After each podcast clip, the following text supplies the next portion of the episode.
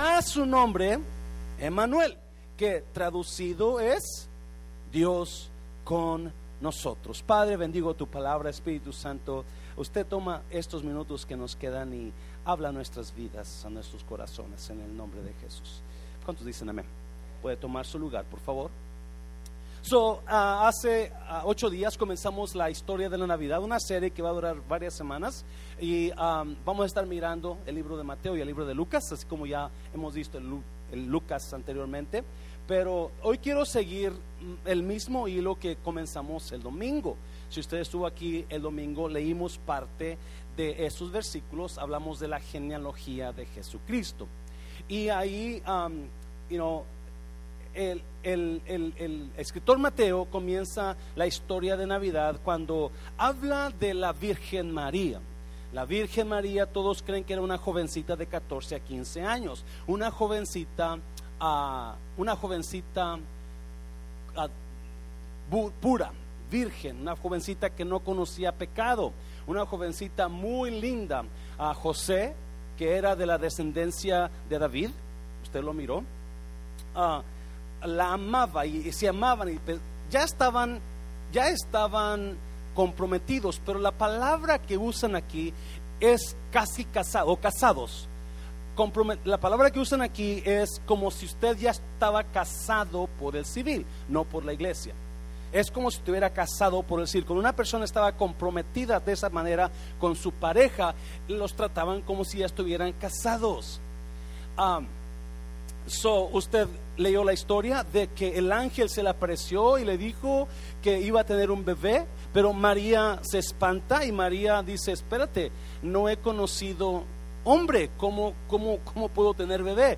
ella le comenta a José del sueño y José se preocupa tanto que dijo, la voy a tener que dejar, o en otras palabras, tengo que divorciarme de ella, pero tengo que hacerlo secretamente.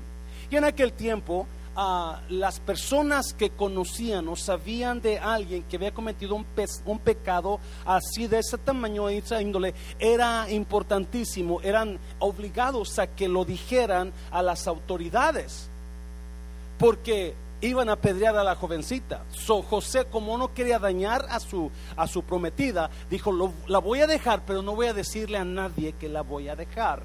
Porque él pensó que ese niño era de alguien más. ¿Y es iglesia? Si me prenden las luces de atrás, porque no sé, esto medio, no, no puedo alcanzar a ver. Si alguien préndame las luces, por favor. So, uh, so José está pensando eso porque está pensando lo peor de su prometida. ¿Y cuántos saben que el ser humano siempre piensa lo peor? Nunca piensa lo mejor. Y no, por ejemplo, esposo, mire a su esposa y, y, y, y véala. Yo le aseguro que después estaba pensando cosas pesadas de usted, feas de usted, pero, pero como está bien bonita su esposa, ella se ve como que no mata un, una mosca, ¿verdad?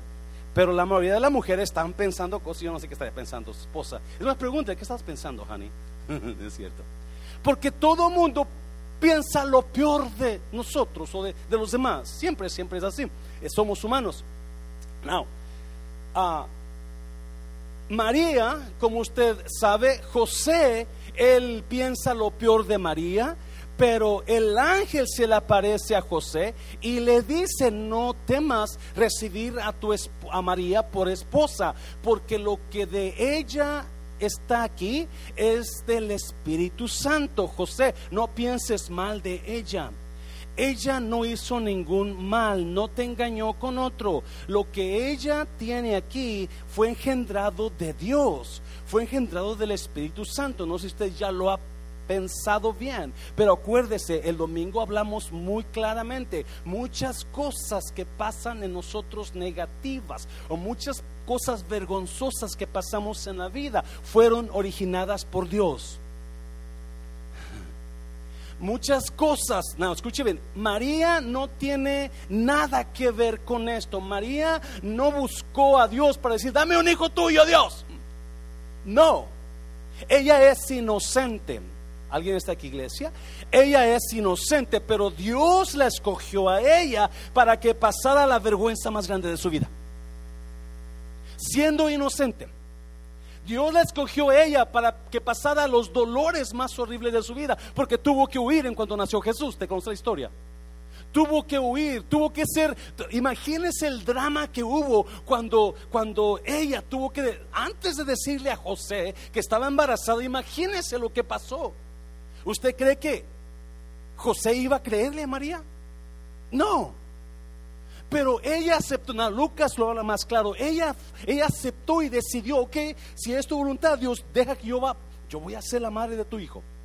Pero eh, el drama de la jovencita que, tuvo que decirle a, su, a, su, a su prometido, estoy embarazada.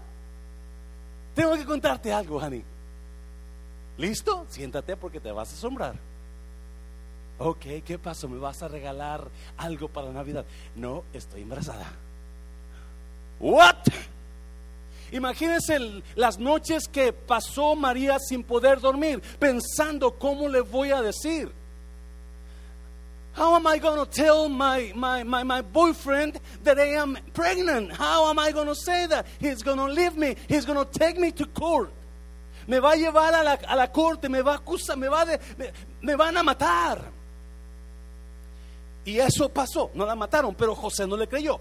José, pienso que se enojaron, yo no sé si estaban en Starbucks tomando un café cuando le dijo, o si estaban en el, en el refrán comiendo unas costillitas de puerco, yo no sé qué estaban haciendo, pero obviamente no quedó bien la cosa entre ellos. José se fue pensando, la voy a dejar. ¿Cómo pudo ser posible? ¿Cómo pudo ser posible que esta muchacha en la que yo confiaba me hiciera esto? ¿Quién será? ¿Será el vecino? ¿Será el lechero? ¿Será el panadero? ¿Quién será? Can you, can you imagine? A mi varón, ¿usted le creería a su esposa si le dice, honey, hace dos años que no tenemos relaciones tú y yo, pero estoy embarazada? ya, ¿qué haría usted, esposo? ¡Pastor! Because that's what we do. Eso es lo que hacemos. Pensamos lo peor de todo mundo, menos de mí. Yes. Yo soy por eso. Por ahí dicen que las personas, que la gente que te envidia son tus mejores fans. Las personas que, que lo envidian a usted son sus mejores fans porque lo ven mejor que usted y cuando hablan de usted quieren usar la manera que están hablando de usted para ver cómo lo bajan al nivel de ellos. Y eso le dice usted, he's my fan, she's my number one fan. So la próxima vez que escuche a alguien hablar de usted, llámele, gracias por ser muy fan. Thank you so much for me being my number one fan. Gracias por admirarme tanto. Because that's, that's where it is. So, imagínense, no, escuche bien, por favor. Por eso, no, Dios, escuche bien, la, la predicadora se llama la Navidad Anunciada. La Navidad Anunciada, porque si usted escucha Mateo, versículo 22 y 23, Mateo dice, y esto sucedió para que se cumpliese lo dicho por Dios por medio de su profeta. Y aquí la Virgen concebirá y dará a luz un hijo. Mateo es el único que habla y habla las profecías cumplidas de Dios. Mateo es el único de los que escriben el, el, nacimiento de Jesús que él se asegura, y usted, usted sigue leyendo Mateo, capítulo 1, 2, 3, 4, él va a meterle ahí, y esto pasó para que se cumpliese la profecía. Y esto pasó para que se... ¿Por qué? Porque Dios ya había determinado, escuche bien, ¿están aquí hermanos? ¿Está aquí jovencito, jovencita? Dios ya había determinado años antes, cientos de años antes que iban a ser el Salvador, miles de años antes que iban a ser el Salvador, y lo comenzó a hablar. Y cuando viene, cuando viene el ángel le dice a María, María, estás embarazada de Dios. Imagínese, hablamos un poquito el, el domingo de esto. Imagínese María dice, no me van a apedrear, mejor lo aborto. Mi novio me va a dejar, no, no, no corro el riesgo, mejor lo voy a abortar. Pero ese niño traía un qué? Un propósito de Dios. ¿Yes? Adivine qué. Toda mujer y todo hombre que está en la genealogía de Mateo, del capítulo 1, versículo 1 al 18, toda mujer que está hablando ahí, y no, ¿quién fue la primera que salió? Tamar, gracias, Ruth, Raab y la mujer de Urias. Cada una de ellas tuvieron esas situaciones, pasaron esas situaciones difíciles en su vida o vergonzosas en su vida, porque había un propósito en el bebé que iban a hacer. So, para Dios el bebé que iban a hacer ya tenía destino, muchas veces ya tenía nombre, ya tenía propósito, porque para Dios él ya estaba de camino. Es más, Hebreos dice que la descendencia de Abraham era fue bendecida porque desde miles años antes Abraham Abraham diezmó a Melquisedec y dice, y en sus lomos de Abraham, ya en sus lomos ya estaba su semilla. Dios mira a nuestras generaciones desde antes hasta mucho en el futuro. Y cada persona que viene, que nace en este mundo, viene con un propósito de Dios. So, ¿Por qué propósito? Porque Dios quiere usar a esa persona que va a nacer en algo en esta vida. So, cuando una persona aborta, cuando una persona aborta, no solamente asesina a una persona indefensa, porque el aborto es el asesinato más horrible que puede hacer una persona. Y es un bebito que no se puede defender. Ah, pastor. No solamente el aborto es el asesinato más horrible, perverso que un ser humano puede hacer, pero también le quitas el propósito de Dios a ese bebé. O a Dios le quitas el propósito que él tenía en esa persona. Otra vez, cada persona que nació de esas situaciones únicas, de esas situaciones vergonzosas. Capítulo 1 de Mateo, versículo 1 a 18. Vaya, búsquelo, es cuando después. Y se va a dar cuenta que Raab no tenía ningún derecho en ser la tatarabuela de Jesús porque era una prostituta. Esa fue Raab, la prostituta.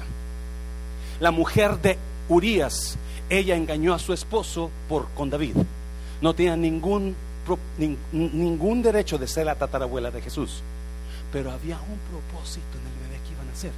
Salomón. ¿Alguien me está oyendo? Porque hay propósitos en los niños que vienen a nacer. No solamente le robas el propósito de Dios, pero le quitas al mundo la oportunidad de que ese niño venga a hacer su propósito en las vidas de los demás. Otras palabras, le robas a las personas disfrutar de lo que ese niño o esa niña iban a hacer en esta vida. Por ejemplo, si, you si Jesús María lo hubiera abortado, nunca usted y yo hubiéramos sido salvos. Y nos hubieran privado del privilegio de ser salvos. Si, si a Billy Graham lo hubiera abortado su mamá, nunca el mundo hubiera conocido a tal predicador que salvó millones y millones de almas. Porque su mamá lo abortó. ¿Me está oyendo así? Le quitas, le robas al mundo cuando una persona aborta. No, déjeme decirle,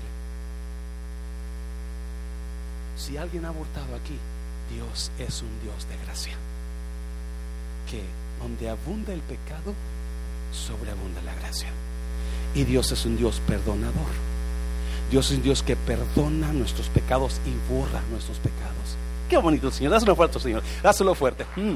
Yo no sé por qué me metí ahí, pero esta prédica se llama La Navidad Anunciada, porque el Mateo capítulo 1 versículo 23 dice que para eso se cumplió, para eso, para eso, así como se cumplió, así como lo dijo el profeta, así, así, así pasó. So, vamos a mirar cuatro, cuatro versículos o cuatro ah, áreas bíblicas donde Jesús se anunció que iba a venir, especialmente el tiempo de la Navidad, para que usted conozca un poquito lo que, lo que, lo que Dios tenía en mente lo que Dios tiene en mente, porque Dios tenía en mente traer a Jesús por amor a usted y a mí. Es más, Pablo dice que Dios detuvo todo esto y no lo, no lo pasó en los tiempos antiguos, lo pasó ahora para que usted y yo fuéramos participantes de la gracia de Dios. So, Dios, ah, pensando y mirando cómo el ser humano necesita ayuda, Él pensó y planeó traer, mandar a su hijo para morir por nosotros en la cruz del Calvario. So, eso me dice lo que Jeremías 29, 11 dice. yo sé los planes que tengo para ti. Planes de bien y no de mal. Dios tiene planes para usted. Y me encanta cómo Dios lo, lo planeó todo. lo planeó todo. So, si usted, usted va a estar mirando cómo Dios dijo los detalles y, y cómo iba a nacer y quién iba a ser su mamá y, y de dónde iba a venir y por qué y, y qué iba a ser su nombre, todos esos detalles los da Dios muchos años, años antes de que Jesús naciera. Eso me dice a mí que Dios está envuelto en cada segundo, cada minuto de su vida. Dios está envuelto cada decisión que usted y yo tomamos, Dios está envuelto. Dios no está ignorando lo que usted, pasa, usted está pasando. Dios no está ignorando la situación que usted vive. Dios está envuelto cada minuto, cada segundo, constantemente. Dios está ahí con usted. Dáselo fuerte, Señor, hazlo fuerte. So, vamos a mirar um, la primera, la primera uh, anuncio que vamos a mirar es en el capítulo 1 de Mateo versículo 1 y 2. Capítulo 1 de Mateo y se llama Descendiente de Judá como guerrero victorioso. So, um, a Jesús se le da el nombre de la descendencia de Judá. Y de la descendencia, y Judá significa, vamos a mirar qué significa, pero cuando Jacob le da el nombre a, a Judá, él dice el significado. Y después Jacob le da una profecía a Judá, su hijo, y le dice lo que va a hacer él. Mira, vamos a leerlo para que más lo entienda. Versículo 1 de Mateo. Libro de la genealogía de Jesucristo, hijo de David, hijo de Abraham. Versículo 2. Abraham engendró a Isaac, Isaac a Jacob, y Jacob a quién? A Judá y a sus hermanos. No, ¿por qué dice eso Mateo? Porque Jacob sí engendró a Judá, pero la genealogía o el derecho del, del, del, del reinado era para el hijo mayor, no para ningún otro hijo. Pero ahí Jacob le da a Judá el derecho de tomar su lugar de él. Puede, su hijo de usted un día va a tomar su lugar de usted. So Jacob le da el derecho a Judá de, ser el que va a seguir el linaje de Jesucristo. ¿Me está entendiendo? Ese va a ser, pero no era Judá. Judá era el hijo número cuatro de Jacob. Había tres hijos antes de Judá. Había tres hijos, Rubén el primogénito, a Simeón y, no me acuerdo quién era el otro, y luego Judá.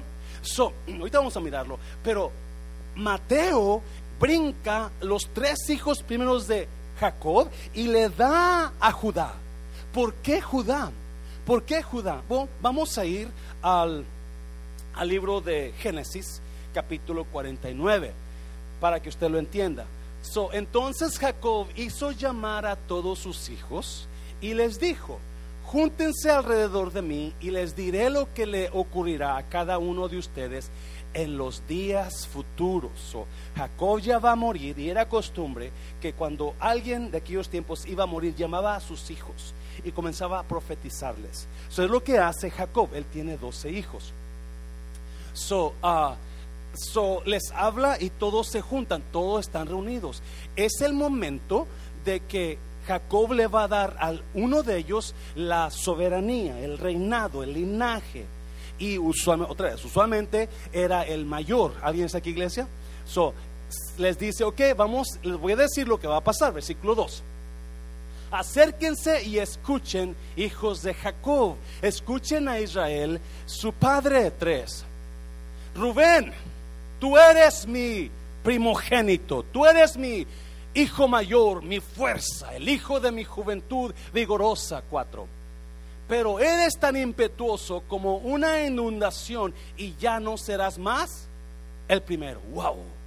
El padre quitándole el derecho a su hijo mayor. Ya no vas a ser más el primero. No, ¿por qué se lo quita? Mira, pues te acostaste con mi esposa. No era su esposa, era su concubina. Pero era como si fuera su esposa. Ah, deshonraste mi cama matrimonial, versículo 5. Simeón y Leví son tal para cual, son uña y carne.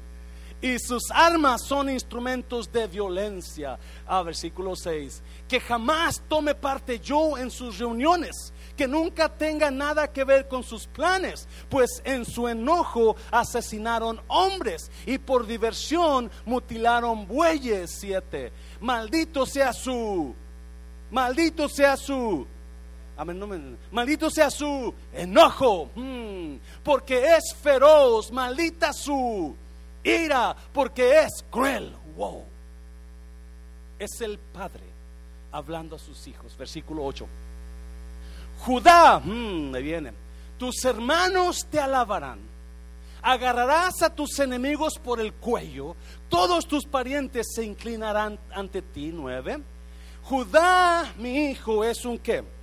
Diga conmigo, león joven. Es un león joven que ha terminado de comerse a su presa, se agazapa como un león y se tiende como una leona. ¿Quién se atreverá a despertarlo? Diez.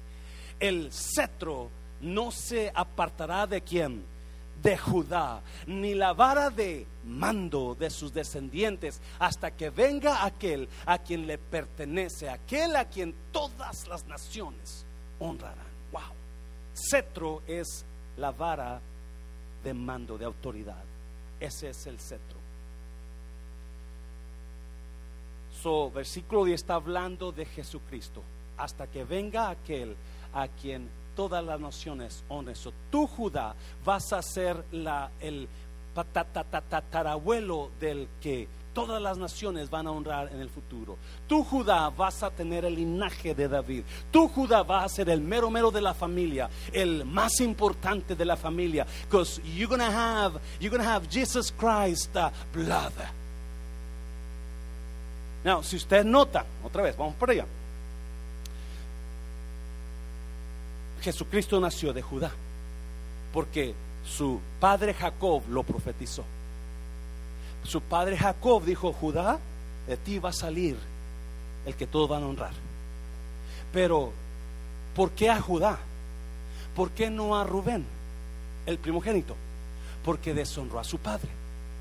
Porque se dejó llevar por una, diga conmigo, emoción, emoción. Se dejó llevar por sus deseos, por sus emociones de él y por eso deshonró a su padre, se acostó con su concubina y deshonró la cama del padre. Y luego, ¿por qué no Simeón y Leví? Porque ellos mataron a todo un pueblo cuando su Dina, su hermana, fue deshonrada por un príncipe. Ellos hicieron paz cuando la deshonró, el, que la deshonró fue a hablar con Jacob, le dijo, sabes que yo amo a tu hija, dámela por esposa, yo me voy a casar con ella y, vamos a comparecer todos juntos. Hicieron paz, hicieron un pacto de paz. Jacob, y el padre del príncipe este, era en, no me acuerdo el lugar, pero a Siquem, era en Siquem, donde Dina fue deshonrada. después que hicieron paz, la familia, todos los hijos de Jacob, Jacob le pidió al príncipe, le dijo que para que puedas emparentar con nosotros, todos los hombres de ustedes tienen que circuncidarse. Y la Biblia dice que cuando los hombres se circuncidaron y estaban en dolor más profundo, entonces Simeón y Levi vinieron con espadas porque no se podían defender los hombres y mataron a todo hombre por su enojo, por su coraje. Escuche bien, Rubén era el que debería tomar la bendición. ¿Alguien está aquí, iglesia? Rubén era el que debería tomar la bendición, pero una emoción de pasión la perdió. Simeón y Leví eran los siguientes a tomar la bendición que quizás les pertenecía si Rubén no estaba, pero también por una emoción la perdieron. ¿Me está oyendo iglesia? Por, y Jacob habla de ese, maldito sea su enojo, maldito sea su furor, porque hicieron, mataron hombres y descartaron toros. Yo no esté en el consejo de ellos. Hay personas que están perdiendo las bendiciones que Dios tenía para usted por una emoción. Hay personas que están perdiendo lo que Dios tiene para usted por una emoción que está sintiendo o por una persona o en contra de una persona. Y esas emociones Dios las tiene tan en cuenta que el padre dijo, no, Rubén, tú no vas a ser el primero. Simeón y Leví, ustedes tampoco por el coraje que traen. Judá, tú vas a ser el del cetro. Yo me pregunto, ¿cuántos de nosotros hemos perdido matrimonios simplemente porque yo decidí estar enojado con mi pareja? ¿Cuántos de nosotros hemos perdido iglesias por estar enojados contra alguien? ¿Cuántos de nosotros hemos perdido posiciones en Dios por estar enojados por una emoción que ya me largo de aquí, yo hago esto? Nada, es que. Porque eso es lo que Jacob le dijo a los hijos, Simón y Leví. Perdieron lo que era de ellos hay veces que Dios tiene cosas para nosotros, pero por causa de nuestra yo, nuestra, nuestra manera de pensar, porque no aceptamos que algo que, a mí no me gusta y, seguimos con ese seguimos con ese enojo o esa emoción o, o ese y perdemos lo que Dios tiene para nosotros. Pero Judá.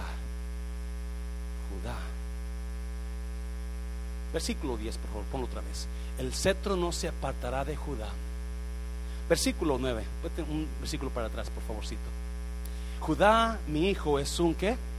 Es un león joven que ha terminado de comerse a su presa, se agazapa como un león y se tiende como una leona.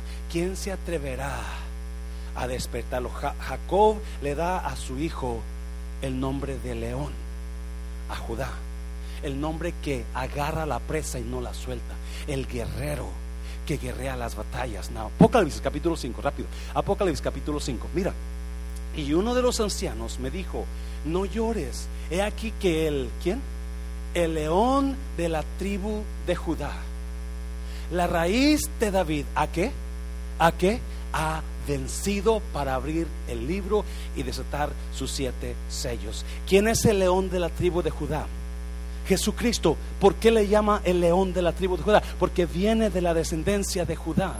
Y automáticamente Jacob profetizó miles y miles de años antes que Judá iba a ser el tatarabuelo del que venía. Y ese que viene va a ser un vencedor, un guerrero. León es el que apresa, el, el guerrero que agarra. Ese guerrero está con usted y conmigo.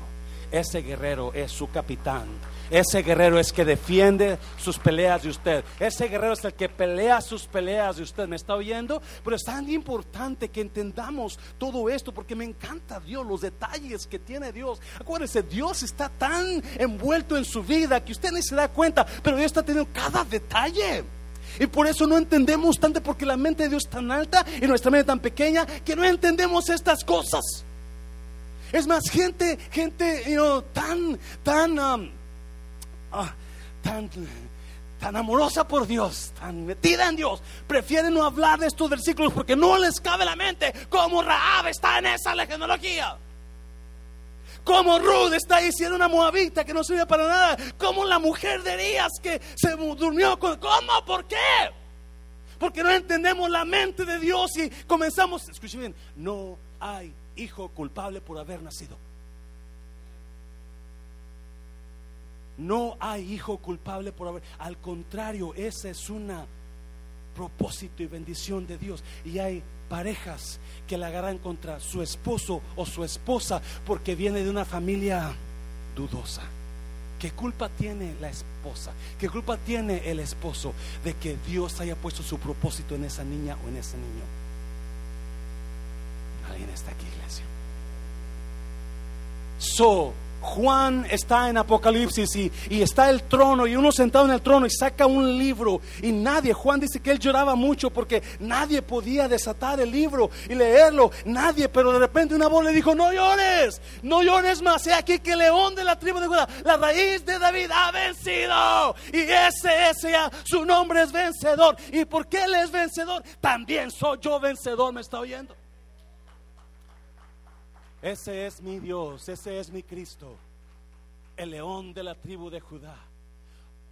Y luego dice la raíz de David. ¿Por qué la raíz de David?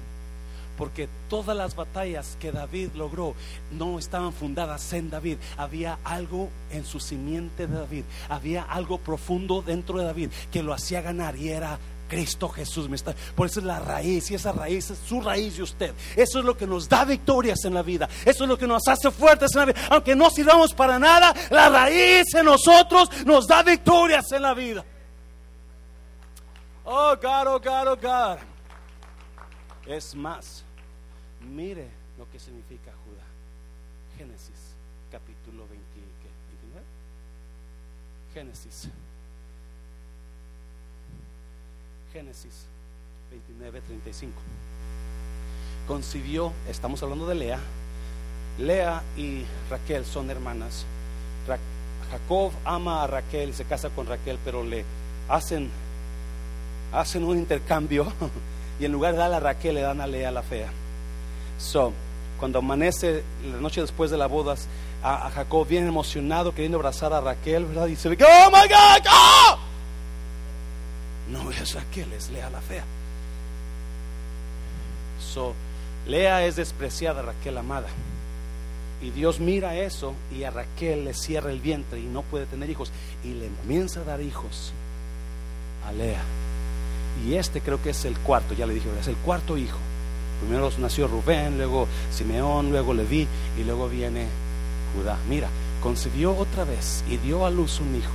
Y dijo, ¿esta vez qué? ¿Esta vez qué? Alabaré a Jehová.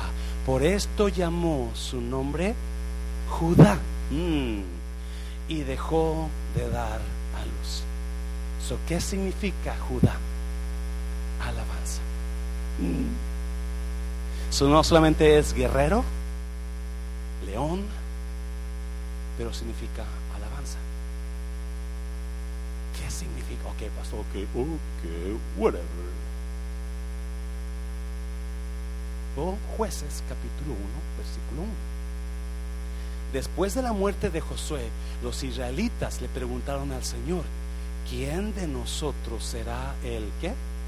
El primero en subir y pelear contra los cananeos.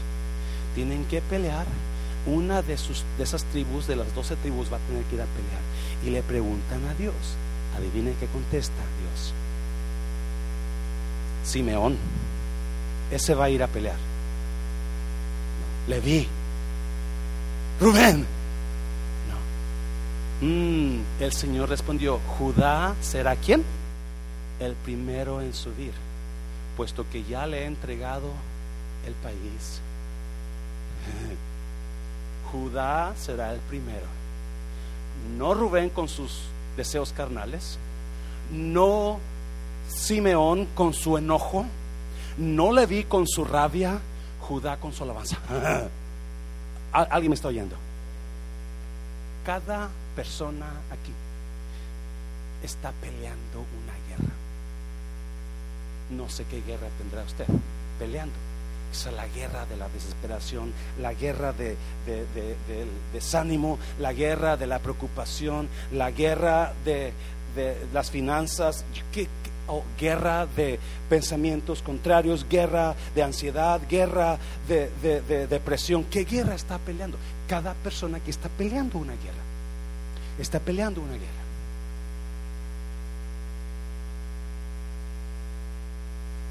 Y cuando van los israelitas y le preguntan a Dios, ¿vas a mandar a, a quién va a ir primero? ¿Quién vas a mandar primero? ¿Quién va a salir primero? Rubén es el primogénito. El problema es que Rubén, lo primero que va a llevar Rubén va a ser sus, sus emociones. So dijo Dios, no, ese tremendo se va a quedar a media pelea. Sus emociones lo van a traicionar. Ok, pues entonces Simeón, no, ese su enojo lo va a traicionar y va a perder todo porque su enojo va a perder la guerra. Pues entonces Leví, tampoco, su coraje va a perder la guerra. Pero cuando sale a la guerra con la alabanza. Cuando sales a la guerra con la alabanza, cuando en lugar de estar quejándote, cuando en lugar de estar hablando de la persona, cuando en lugar de estar y no culpando a fulano de tal, ¿por qué no comienzas a alabar a Dios y pelear tus guerras alabando a Dios? Porque no eso es lo que está diciendo. Lo primero que tienes que mandar salir es con alabanza, porque cuando tú oh, cuando hay problemas en nuestras vidas tenemos dos opciones, lo he hablado mucho. La primera es de llorar y chillar o la segunda es de alabar. Y la, la mayoría de nosotros escoge chillar. Pero cuando usted comienza a decir, no importa qué diablo esté tratando contra mí, yo voy a alabar a Dios. No importa qué esté pasando, no importa qué esposo tengo, yo voy a alabar a Dios. No importa qué esté pasando en mis finanzas, yo voy a alabar a Dios. Voy a salir a pelear alabando a Dios y eso le va a dar la victoria. Y Jesús dijo, porque ya le di la victoria a él, porque comenzó saliendo con alabanza. Es importante que entienda, ese es Jesús, el león de la tribu de Judá, la alabanza viva. Número dos, rápidamente. Número dos. Emanuel, Dios, Emanuel, el Dios que está con nosotros. So, Isaías capítulo 7. Isaías capítulo 7. Mira lo que dice. Por tanto, el Señor mismo os dará señal. He aquí que la Virgen concebirá y dará a luz un hijo y llamará su nombre Emanuel. Y Mateo explica que traducido es Dios con nosotros. Oh, me encanta esto, me encanta esto. Sí, Isaías, de acuerdo a los escritores, Isaías tuvo su ministerio como 700 años antes de que Jesús naciera. 700 años. Está hablando de Jacob, hablamos de Jacob miles de años antes de que Jesús viniera. Él profetizó, de ti Judá va a salir el Salvador. Y luego ahora 700 años antes de que Jesús naciera, Isaías es inspirado por Dios porque está pasando una guerra, capítulo 7, está una, pasando una guerra donde el rey de Israel no cree que Dios le pueda dar señal. Y, Isaías le dice al rey, creo que es o no me acuerdo quién es, le dice, pídele señal a Dios. Y el rey dice, no, no, ¿para qué voy a molestar a Dios? y Isaías dice, pues aunque no le pida señal, por tanto, el Señor mismo os dará señal. He aquí que la Virgen concebirá y dará a luz un hijo y llamará su nombre Emmanuel. Oh, me encanta esto. Porque cientos de años antes Dios estaba mirando nuestro futuro y la necesidad de que su presencia estuviera con nosotros. Por ahí una vez Jesús dijo, miro a los israelitas como ovejas que no tienen pastor los miraba como ovejas que no tienen pastor, porque así anda mucha gente en la vida, no tienen la presencia de Dios, creen que Dios está ahí, pero sus acciones alejan a Dios de ellos. Pero cuando usted y yo estamos conscientes, cuando usted, usted y yo estamos seguros que la presencia de Dios está con nosotros, déjame decirte, tú puedes caminar confiado en la vida, tú puedes caminar confiado en las situaciones difíciles, sabiendo que Dios mismo si me entiende. Cuando yo tenía como unos 6, 5, 6 años, un tío mío, hermano de mi papá, le encantaba ir a, la cacería, Daniel, y me llevaba a mí con él, chiquillo. Mi tío no tenía hijos, so él me, me, agarró, fue como mi segundo padre.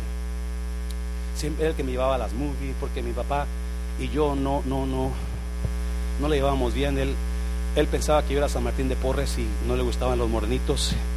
Entonces, no de veras, mi, mi abuela por eso me, quiso mucho porque pensaba que era San Martín de Porres, amigo. Y yo fui el favorito de mi abuela, pero mi papá nunca. So, mi papá quería ver un hombre guapo, bien parecido, blanco, alto. Y José Luis estaba chaparro, prieto y feo. Entonces, este, uh, mi, mi, tío miró que mi papá me hacía un lado y él me comenzó a sacar, ¿no? Eso me llevaba de cacería.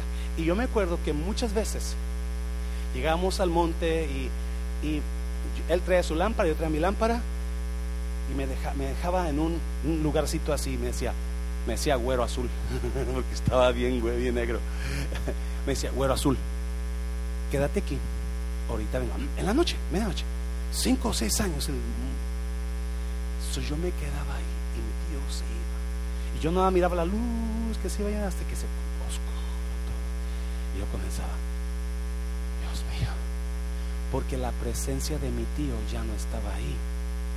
y me daba miedo que estaba, oh, ¿qué va a pasar conmigo? Y Pero cuando comenzaba, oía ruidos y miraba que una lucecita ya y poco a poco se iba haciendo más grande. Es mi tío. Ah, bien contento. Porque sabía que el que me iba a cuidar ya estaba de regreso. Y eso pasó con los discípulos. Ellos no entendían lo importante de la presencia de Dios. Déjame decirte, iglesia, si no hay presencia de Dios en tu vida va a ser difícil. It is so great when you know God's presence is in your life, in your church. Es tan, cambia las cosas, la presencia de Dios cambia todo. Cuando sabes que Él está ahí, que Él está respaldando, que su presencia está ahí. Y cuando no está ahí, entonces preocúpate, preocúpate. Y eso le pasó a los, a los discípulos después que Jesús murió. Se preocuparon tanto que se escondieron de los romanos. Mira Juan 20, 19. Mira. Juan 20, 19. Cuando llegó la noche de aquel mismo día, el primero de la semana, que era el domingo, cuando Jesús fue, resucitó, estando las puertas, ¿cómo? Cerradas en el lugar donde los discípulos estaban reunidos por... ¿Por qué? ¿Por qué?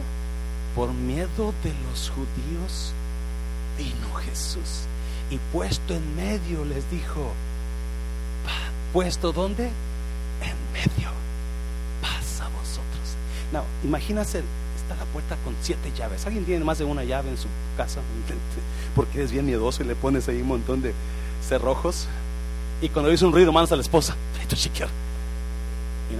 Así estaban los discípulos, encerrados en, el cuarto, encerrados ahí y con miedo. Oh my God. oye, y pienso que cualquier ruido, ¡ah! se abrazaban todos. ¡Ah! Están todos miedosos. Y de repente, porque no está Jesús. No, he's not there with them. And they know he's not there. He just died. They don't believe that he's risen. So they, they feel abandoned. Se sienten abandonados. Así como yo me sentía con mi tío. Pero mira el siguiente versículo. Y cuando les hubo dicho esto, pasa a vosotros y enseguida, porque ellos están, no, no creen, están todos temblando. Oh, my God, María Purísima. Y les enseñan las manos lo crucificaron y el costado. Y los discípulos, ¿qué pasó? Una 360 de estar con miedo a gozosos. Cuando no estaba la presencia estaban con miedo, pero cuando supieron la presencia, aquí está, ¡Ah, aquí está. En todo cambió, because everything changes.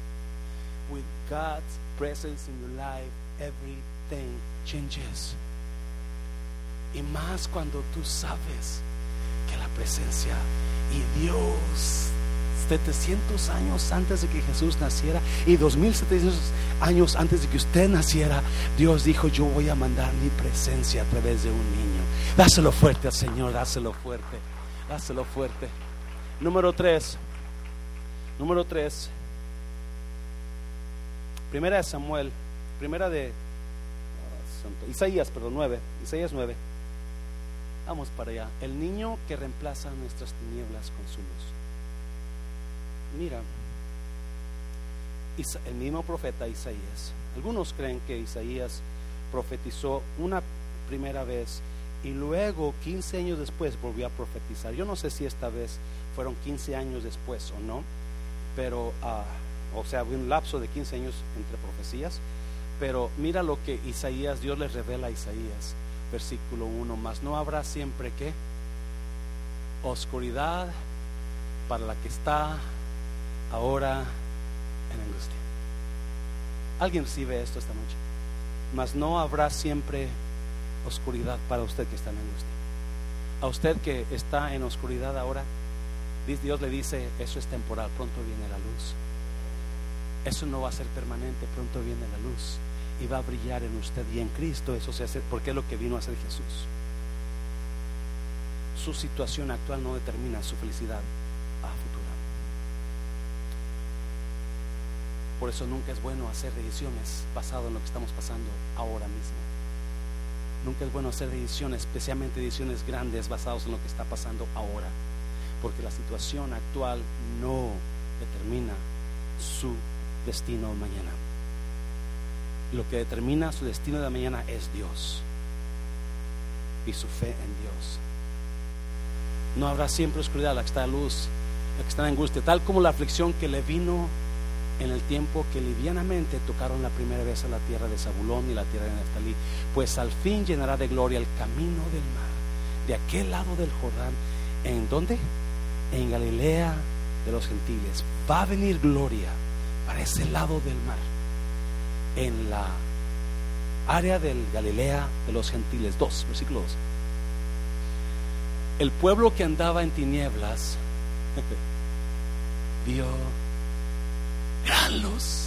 Los que moraban en tierra de sombra de muerte, luz resplandeció sobre ellos. ¿Alguien aquí andaba en tinieblas antes? No, no, realmente, usted andaba en tinieblas. ¿Cómo era su vida toda destruida? Personalmente, mi mentalidad destruida, completamente oscuridad reinaba aquí. Oh my God, si algo le doy gloria a Dios es por haber cambiado mi mente y traer luz a mi vida una persona destruida mentalmente, una persona que no daban un comino por su vida, un cacahuate por... No, no tenía futuro, no tenía nada, nada, nada, nada. Usted, un día le voy a dar mi fotos de antes para que vea. Manolelo, algo así más o menos, era el pastor Mancera. Era completamente... Versículo 3. Multiplicaste la gente aumentaste la alegría, se alegrarán delante de ti como se alegran en la ciega, como se gozan cuando reparten despojos. Cuatro. Porque tú quebraste su pesado yugo. Ah, y la vara de su hombro y el cetro de su opresor como de Madiana. Hay mucho ahí que enseñar, pero déjame decirte, más voy a enfocar en lo primero. Tú quebraste su pesado yugo. Podemos vivir en paz sin yugos que nos estén atando en Cristo, sin ataduras, sin remordimientos, sin, sin uh, you know, cargas que nos estén opresionando porque descansamos en Cristo. Él quebranta yugos, rompe yugos, rompe ataduras. Créame iglesia, Él lo hace, Él lo hace. La gracia de Dios es suficiente la gracia de Dios sobre usted. No lo va a hacer usted, es la gracia de Dios. Cuando podemos disfrutar y poder aceptar la gracia, la gracia de Dios, yugos son rotos en nuestras vidas. Ataduras son rotas en nuestras vidas. Versículo 5. Porque todo calzado que lleva el guerrero en el tumulto de la batalla y todo manto revolcado en sangre serán quemados. Pasto del fuego 6. Porque, ¿quién? Un niño nos es nacido, hijo nos es dado, y el principado sobre su hombro, y se llamará su nombre, Él es admirable. ¿Qué más? Consejero. ¿Qué más?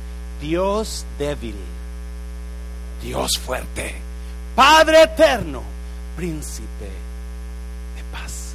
Ese es tu Dios, admirable, consejero, Dios fuerte por más fuerte que esté el COVID, no le llega a la fuerza de mi Dios.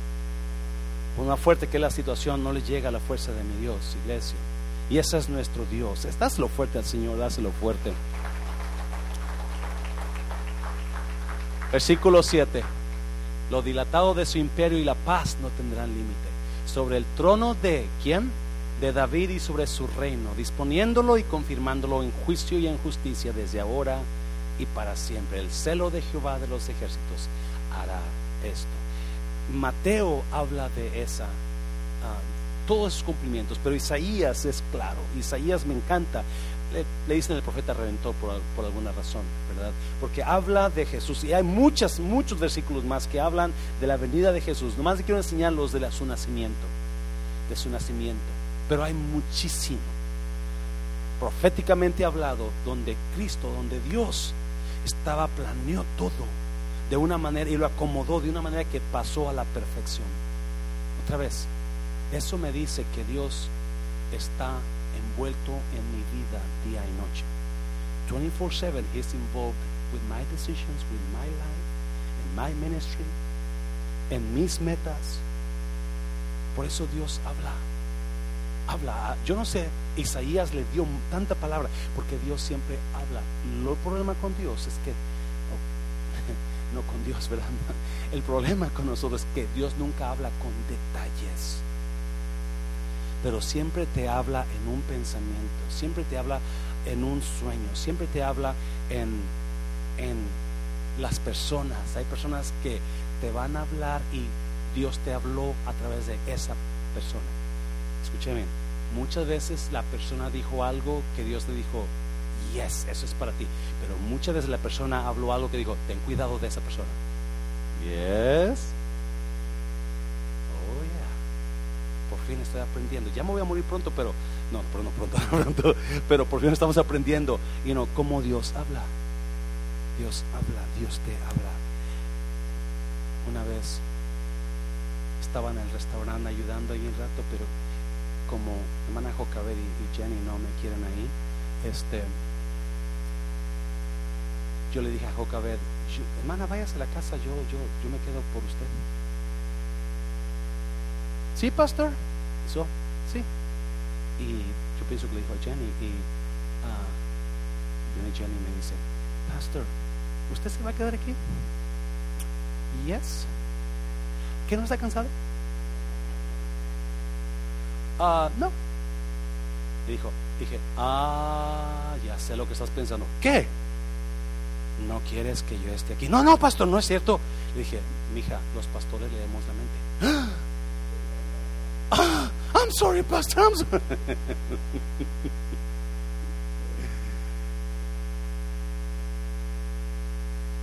Dios está tan metido en usted y en nuestras vidas que detalle por detalle dio los detalles del nacimiento de Jesús y la razón. Porque a mí no me gusta nomás dar la historia, me gusta, okay, ¿qué, por qué, qué, qué me tiene, qué, qué Dios me está hablando a mí aquí? ¿Qué Dios me está hablando? Él vino a quitar mi oscuridad si usted lee el nacimiento, dice que a medianoche ángeles se aparecieron en la oscuridad de la noche a los pastorcillos.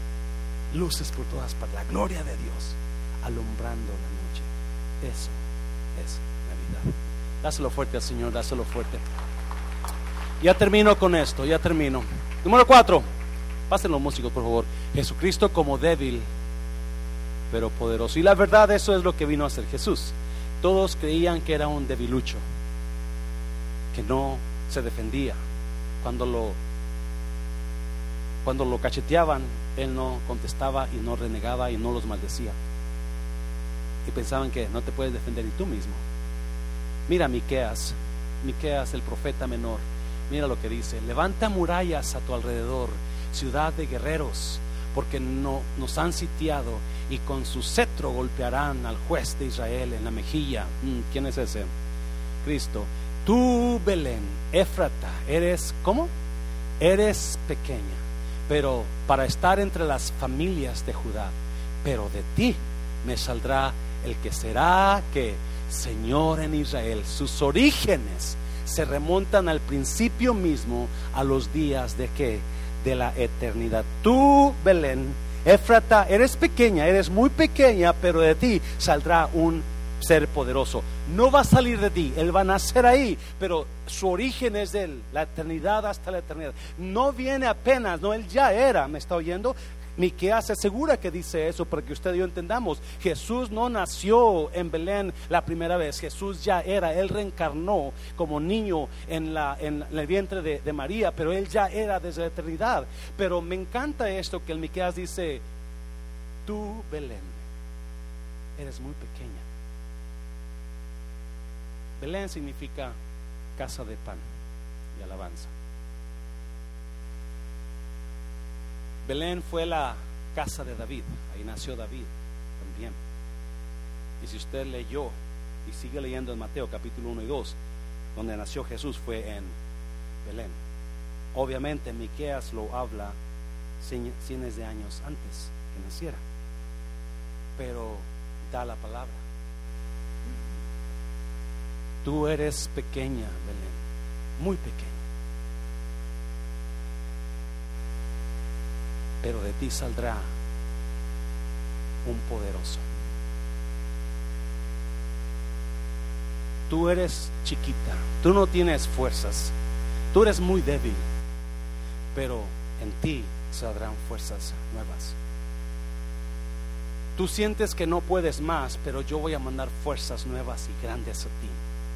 Tú sientes que la situación es muy difícil para ti, pero yo voy a darte fuerzas nuevas que tú no pensabas que tenías. Y eso es lo que es Dios.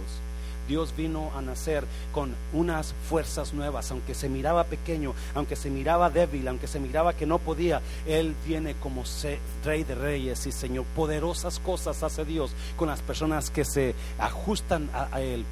Muchas veces pensamos que el ser debilucho o callado o no responder es una señal de débil, de cobarde, pero muchas veces nosotros tenemos un poder que la gente no puede ver, porque la fuerza no es el grito, el poder es ser manso.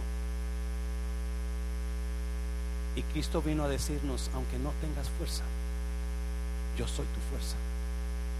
Aunque te sientas pequeña, yo te hago grande, yo te engrandezco. Y hay personas que lo van a querer a usted tumbar, porque creen, se creen que ellos son más fuertes que usted. Hay personas que van a querer destruido porque se creen más fuertes que usted, pero mientras usted tenga a Dios, mientras tenga el que da la fuerza, no importa quién lo quiera tumbar, no importa quién lo quiera destruir, la fuerza la da Él. Y el que levanta del polvo es Él. Me está oyéndole. No es el hombre el que me da a mi grandeza, es Dios el que me da grandeza. Dáselo fuerte, Señor, iglesia. Dáselo fuerte. Navidad anunciada me habla de Dios tenía planes para nosotros y Dios lo planeó todo tan bonito. Y Mateo, usted lee Mateo, Mateo se asegura que dice, esto pasó para que se cumpliese la profecía. Esto cumplió para que se cumpliese lo que Dios habló por el profeta. Esto pasó una y otra vez. Mateo se asegura que usted y yo sabemos, Dios había planeado todo. Por eso usted y yo no somos accidentes en la vida. Tenemos planes dados por Dios, tenemos propósitos por Dios. No importa de dónde viene usted, no importa su familia, los problemas que han pasado o sus ancestros, qué tipo de... Quizás fueron los, los ladrones número uno del DF, pero usted está aquí como Cristo número uno. Quizás fueron la, you fulano de tal, pero aquí está usted con propósitos de Dios para usted. Póngase de pie,